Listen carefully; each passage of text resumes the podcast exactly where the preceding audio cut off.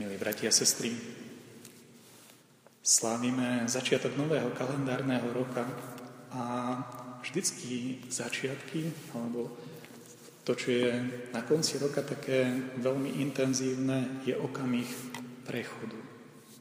Prechodu zo starého do nového, z tmy do svetla, zo smrti do života. Okamih prechodu má pre každého človeka, dokonca aj pre neveriaceho, určitý aj duchovný rozmer. Stojíme na prahu nového roka a každý jeden z nás má aj také rôzne stratégie. Častokrát sa hovorí o nejakých predsavzatiach, ktoré si chceme dať. Aj mnohí ľudia aj dnešnej doby si chcú robiť plán. Plán, čo chcem za ten rok stihnúť. Plán, čo mi dáva zmysel. A každý taký plán je naozaj aj pomenovaním cieľov, aj krokov, ako k nemu dôjsť. Je veľmi pekné, že keď čítame liturgické texty, tak nám nehovoria o žiadnom pláne. A je paradoxné, že dva z dnešných textov sú poéziou, sú hymnami, ktoré si spievame. Pretože cieľom piesne je určite aj započúvať sa do textu a do posolstva, ktorý nám chce sprostredkovať. Ale rovnakým veľmi dôležitým cieľom hymnu, piesne, je harmónia, jednota. Jednota, ktorú si nedokážeme naplánovať, lebo jednota je darom. Jednota, ktorú nedokážeme sami sebe ani určiť nejakú postupnosť krokov, lebo nikdy nezáleží iba na jednom človeku. A práve o tejto jednote nás pozývajú uvažovať dnešné texty. Pozývajú nás nejakým spôsobom zamyslieť sa nad poéziou, nad harmóniou, nad jednotou, nad túžbou Boha, ktorý sa stáva človekom, aby sa nám stalo blízkym. Aby sme sa aj my ľudia mohli stať blízkymi Bohu. Ako sa to nejakým spôsobom dá? Ten pohyb prechodu, že Boh sa stáva človekom, ktorý si na Vianoce tak veľmi intenzívne uvedomujeme, je naozaj pozvaním, aby sme Boha prijali do nášho vlastného života. Teraz možno aj v tomto období pandémie je to ťažšie, keď človek nemôže, a vy veriaci nemôžete prichádzať na svätú omšu a prijímať Eucharistiu, ktorá aj takým explicitným spôsobom vyjadruje túžbu človeka prijať do svojho vlastného života v podobe kúska chleba. Ale tak či tak, ktorým je Eucharistia, ale tak či tak, to, čo je dôležité a čo sa aj v tomto období dá, je prehlbiť sa v živote modlitby. Rozprávame sa s ľuďmi, ktorí sú nám blízki. Rozprávame sa aj s ľuďmi, s ktorými niekedy máme aj nedorozumenia, preto aby sme ich prekonali. A to, čo je naozaj cieľom, je hľadanie tej dôležitej jednoty, bez ktorej by všetky plány, všetky postupné kroky, ktoré si nejakým spôsobom aj v tomto roku naplánujeme, nemali žiaden zmysel.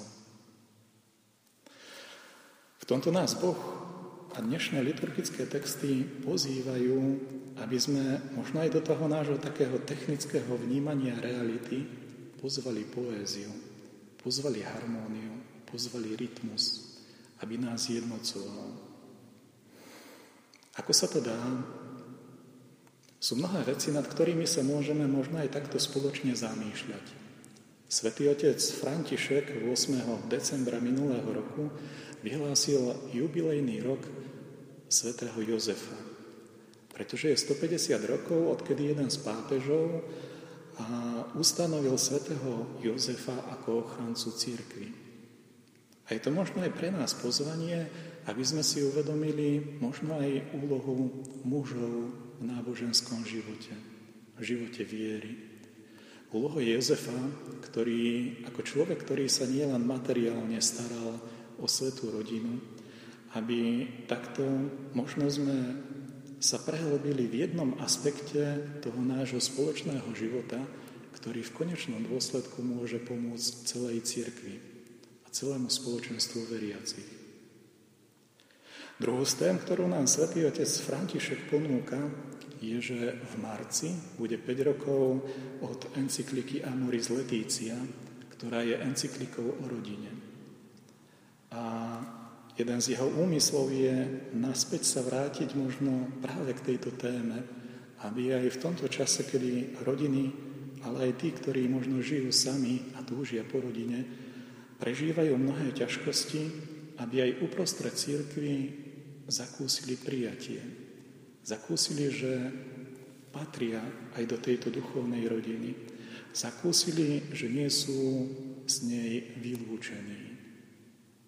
To je druhá z tém, ktorú nás pozýva svätý otec František aj v tomto roku reflektovať ako, ako určitú poéziu, ako určitú túžbu po harmónii a po jednote. A tretia je taká veľmi osobná. Toho roku prežívame osemsto rokov od smrti svätého Dominika. Pred osemsto rokmi svätý Dominik zomrel a tak pre našu rehoľu je to veľmi taká osobná výzva, ako aj uprostred toho nášho spoločenstva, ale nie iba takého uzavretého v našej komunite alebo v našich komunitách a kláštoroch, ale aj možno ako roženčiari, laici, priatelia, ľudia, ktorí chodia do našich kostolov, spolu s nami sa modlia a spolu s nami hľadajú tú cestu posvetenia, ako sa obnoviť v tej charizme kázania pre spásu duší, ako objavovať to pozvanie, poznať Božiu blízkosť, Božie milosrdenstvo, Božiu pravdivosť a spravodlivosť, ako ju prežívať a ako ju s druhými ľuďmi zdieľať. Aj toto je možno taká veľká výzva prežiť tú, to Božie pozvanie, aby sme do tých našich osobných životov, ktoré určite majú veľa osobných plánov a veľa vecí, s ktorými sa aj tak osobne boria a zápasia, aby sme vedeli pozvať aj možno túto Božiu túžbu po jednote a harmónii, aby sme sa prehlbili ako spoločenstvo, ako jednotlivci uprostred tohto spoločenstva, aby sme sa takto možno o krôčik ďalej v tomto roku posunuli nielen v tom, že prijímame, že Božie slovo sa stáva telom, ale že aj tie naše telá necháme preniknúť touto Božou žiarou, aby sa nechali preniknúť Božím priateľstvom, Božou milosťou, Božím požehnaním, aby sa naše telá stali živou modlitbou, aby sa naše telá stali slovom.